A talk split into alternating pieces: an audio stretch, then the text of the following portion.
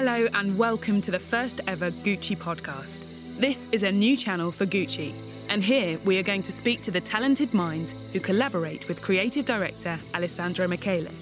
These creatives are an eclectic group of artists, illustrators, directors, photographers, and musicians. We are starting off the series with a special project because it combines Gucci's past with its present.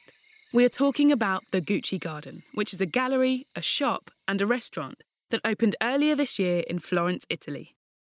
Walking us through the gallery is its curator, Maria Luisa Frisa. The fashion and arts professor is behind the look of the gallery's five rooms, putting pieces from Gucci's nearly 100 year old archive together with Alessandro's work. The room that best shows this melding of the house's history and future is called Guccification. Maria Luisa Frisa steps inside and interviews some of the artists behind the work displayed here.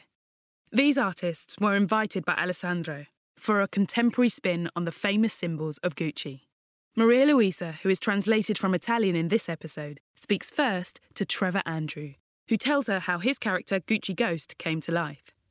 She also interviews artists Ignasi Monreal, Coco Capitan, and John Yuyi, who have been in the spotlight for their work with the brand.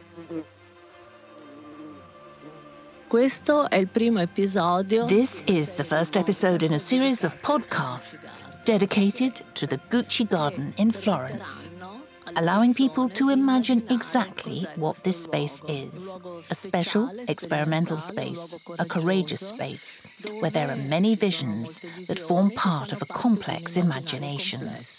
Io sono Maria Luisa Frisa. My name is Maria Luisa Frisa, and I'm the curator of what is called the Gucci Garden Galleria. I'm also a fashion critic, a scholar, and I run the Fashion and Multimedia Arts program at the IUAV University of Venice. The Gucci Garden Galleria is made up of six rooms that try to tell, that want to tell the story of Gucci. This is a journey through the archives of one of the most significant brands, not just in Italian fashion, but in global fashion.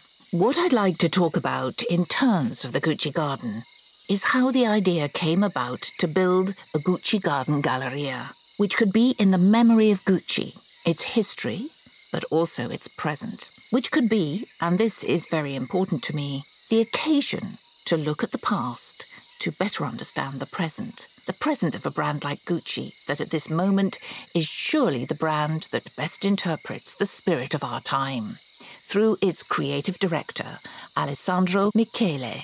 In its design, Gucci Garden is a phantasmagoria.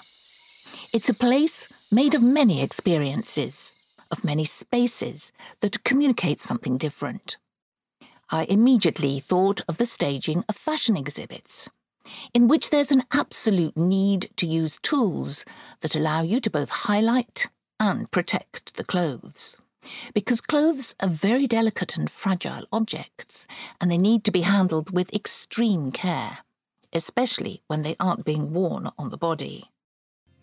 I thought that the right idea in order to be in line with Gucci Garden was to get inspired by the cabinets of Victorian museums of natural history so, a series of glass display cases in black ebony were designed, where the distinctive element could be the legs. It was a bit of a challenge to build these elements, which could both frame and support the various mannequins, abstract mannequins, that may certainly evoke metaphysical mannequins without a specific identity. In this case, they don't even have legs. They're busts that must first and foremost enhance the garment, the clothing that they're wearing. The Guccification room is a sort of manifesto, also of the working method I continued within the Gucci Galleria. It's a room I'm very attached to because it stages elements of history and of the present. But it's very interesting because these different garments, these different objects converse with each other. Then, in the display, there are also some other elements. On one wall, there's a large mural created by Trevor Andrew. And then on another wall, there are all the different collaborations mixed together from Gucci Gram or from other series published on social media. with the ever present desire to keep time together.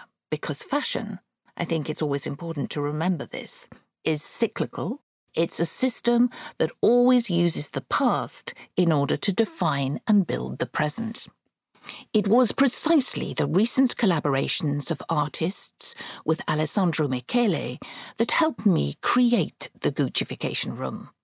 Artists that have used the logo in a completely different way. They've turned it into graffiti, writing, or images. There's Trevor Andrew, who gave shape to the project called Gucci Ghost. There's Ignasi Monreal, who illustrated the whimsical advertising campaign of one of the most recent collections. There's Coco Capitan, who, with her poetic yet tough writing, has left a mark on ready to wear pieces and accessories from fall winter 2017. And there's John Yuyi, who, with her work, was the protagonist of some memes in the TFW Gucci, that Feel When Gucci project. Trevor Andrew, whose Instagram handle is at Trouble Andrew, who was selected precisely because he is a Gucci lover. In his work as a writer and artist spreading his creations across spaces and walls, he often repeats the G freely, combining it with other symbols ranging from UFOs to fried eggs, ghosts, skulls, and more. Trevor, ci vuoi raccontare come Hi, Trevor. Could you tell us how the idea of Gucci Ghost came to be? Uh, Gucci Ghost, I guess, started with um, a Halloween costume. Really, I had no no Halloween costume. I had some Gucci fabric that I found in the Philippines when I was DJing, and brought it home and cut some eye holes in it, and went and skated around New York and then from there on, just from how people responded to it, I started drawing it. And from there, I started painting and transforming my whole world into Gucci land, you know. It's been almost four years now um, from its very beginning, um, this Gucci Ghost collection. And it was really just came out of a place of me I think almost feeling like a ghost in a sense or invisible or maybe that like I just wanted to really uh, do something that was fun and that, that made people react. I'd really be interested to know what the key words are that describe your work. I would say the key words that describe my style would be um, raw, stripped down, fun. You know, I like to keep things somewhat simple, but I put a lot of thought into them at the same time. But yeah, I would mostly just say raw and and stripped down because I I think that the world and and everything is just there's so much stuff in the world that's so like overproduced and shiny and pretty and perfect and I like to kind of peel a little of that away and and um, make it feel a little more real, you know, and relatable. What are your cultural and artistic references, as well as your non cultural and non artistic references? First, just I think as an artist and as a person, and uh, having the ability to grow, I think has really come a lot through traveling. I'm from Nova Scotia, and just getting out in the world, you know, and I think that that's what really attracted me to New York City was it just seemed like the whole world in one city and I could just reach everything and just always find inspiration, you know. I think that that's like my goal in life is just to be able to continue to be able to travel and make art, you know. And I, I guess I pull influences from a lot of different places. A lot of them are like memories, you know, things that affected me as a kid, you know, that I grew up on cartoons and toys and skateboarding was a huge, made a huge impact in my life. Thank you for being here with us today, Trevor. Thanks for having me. Super nice to be here on the first Gucci podcast. Ignasi will speak directly about his experience. He's very young, but he has the technique and an expertise just like the old masters. So much so that he continuously alludes to them in his work, transforming it and making it sort of a contemporary dream full of references where the work of the old masters and classical paintings can be discovered. Ignasi, tell me about your collaboration with Gucci.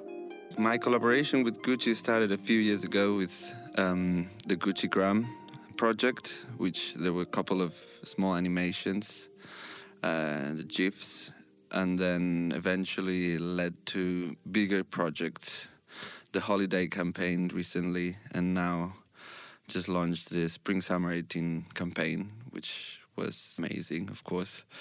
And um, yeah, it's been an unexpected and very happy and interesting and incredible journey, really. So, Spring Summer 18 campaign, it's a very special project, both because of its scale, obviously, but um, its meaning, at least for me, because it, it, it was an excuse to create a love letter to painting itself. So, there's a lot of references to beautiful paintings that um, inspired me and obviously Alessandro. And uh, it is a great um, opportunity and platform to kind of bring the craft of painting and illustrating back on the scene, which kind of seemed a bit lost in there. Not lost, but like on a second place, you know?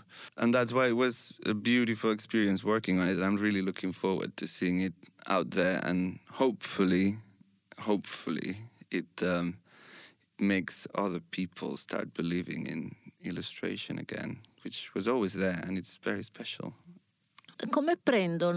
How do your extraordinary images take shape? My work is um, digital painting, which is um, painting, but it's done with a computer. Um, I normally work with a tablet and Photoshop, and I have like a custom set of brushes. It's really similar in a way to the like traditional painting. Obviously, I mean, there's a big difference in terms of the medium, but the process of creating is very similar. It's also surrealist, but like in surrealism, you need realism to introduce surrealism. So that's why there's like a basis, like you know, based on on things that are like that feel and look real in the painting rather than idealized and stylized.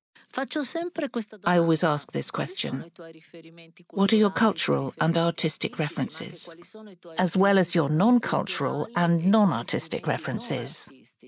So there's a lot of references in the work, but it's also anecdotes and like small things that I learned in the process of doing it, especially with the trips I did to Italy.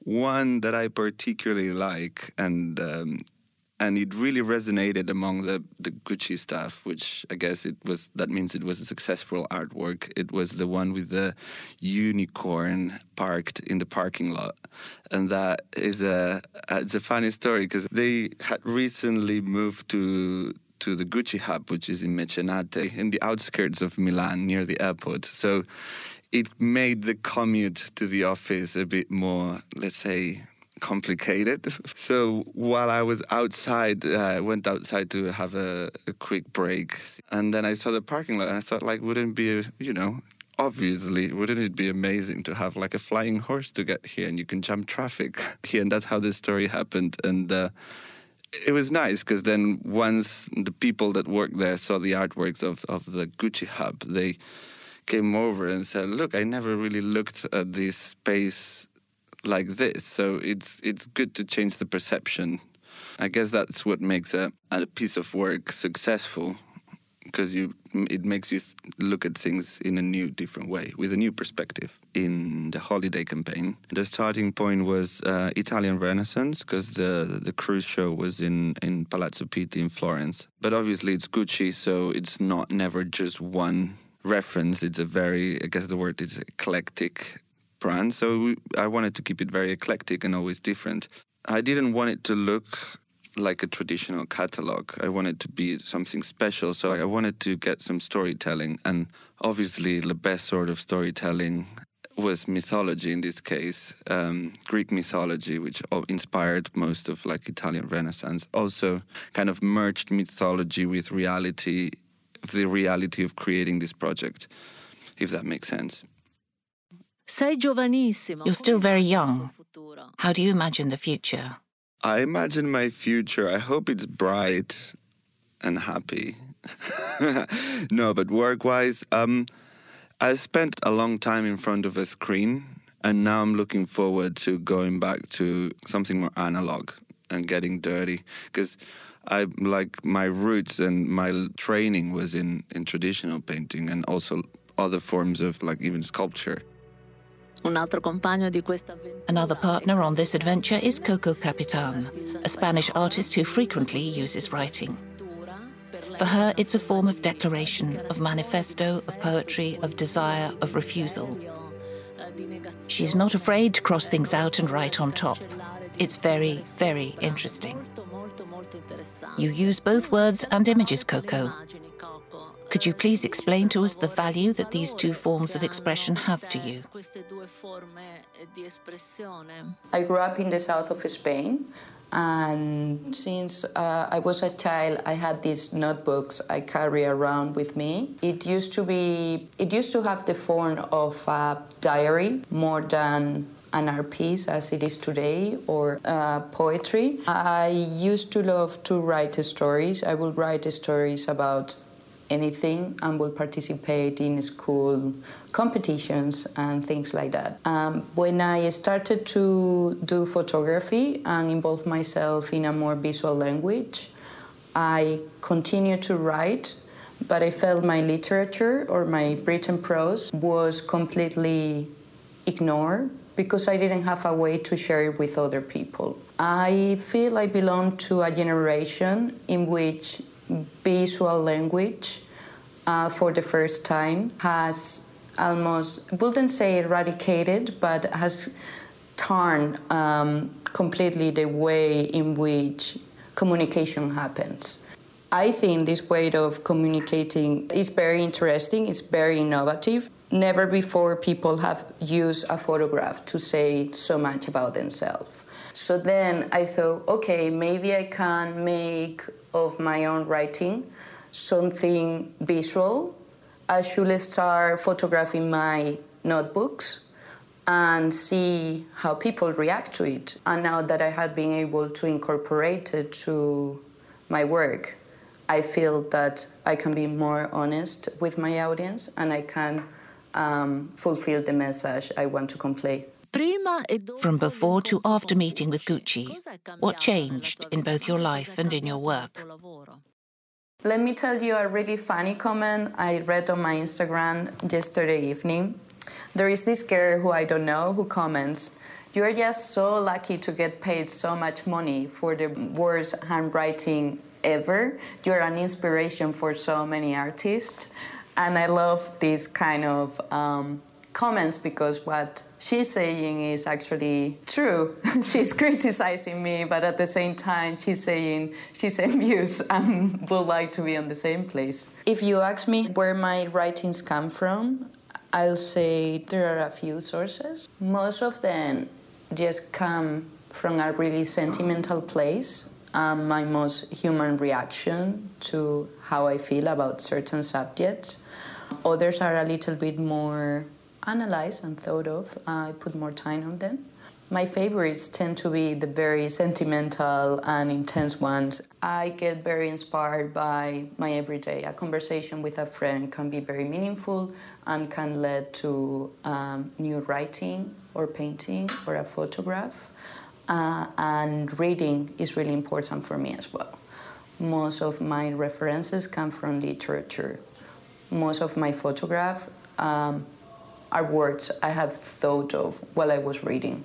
I love to read a book and think, how will this look visually? It's always very inspiring to listen to an artist's words. Thank you so much. My pleasure. Now, here with me, I have John Yuyi, an artist that collaborated on the Gucci memes. She has such an extraordinary and extremely fascinating story that's an integral part of her art.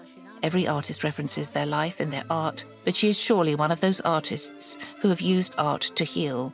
Can you tell us how the TFW Gucci, that's Feel When Gucci project, came to be?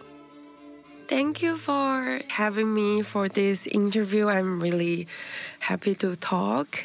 So the first time I do the collaboration with Gucci is for that Feel When Gucci project. It's a meme project, so it's interesting because Gucci found me on Instagram, and this is a project for Instagram. I try to bring out that we post our selfie, our life on social media, and put all the element like hashtag and tag and post on Face just pretending the face is also your social media and then you repost on your Instagram so people can see it's like a cycle. Can you tell us your story?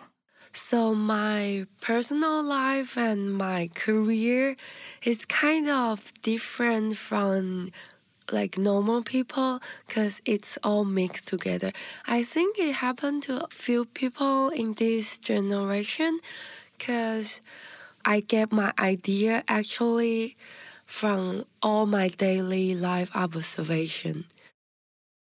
So John Yuyi is an artist and also it's a model, it's a photographer, it's a stylist, and it's also me. So I think a lot of people following me on Instagram not just because my artwork and also they following my life. They following my story, they following my live stream. It's kind of the things happening right now like uh, if you're an artist, they also want to know what's behind the artist. Mi racconti perché ti Can you tell me why you define yourself as addicted to the internet?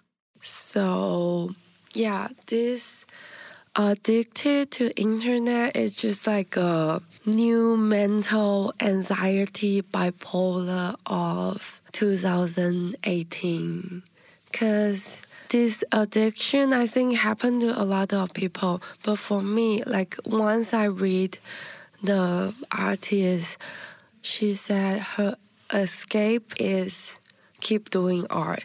And me probably my escape from life is keep doing art and also keep posting on social media. I will feel anxiety and I will feel anxious, nervous when I'm not doing something. I will feel guilty that I'm not doing something. The thing is, Instagram is quite like my platform to present my artwork. It's not just my private life. So that's why it connected. Adesso vi devo salutare. Our time is up, but thank you so much for following along with me. Thanks for listening to our first Gucci podcast. All the music in this episode was arranged by Steve Mackey. For our next episode, Maria Luisa Frisa takes us on a discovery journey through the other rooms of the Gucci garden, and we speak to Jayde Fish, the San Francisco based artist behind the playful mural that decorates two walls inside the gallery.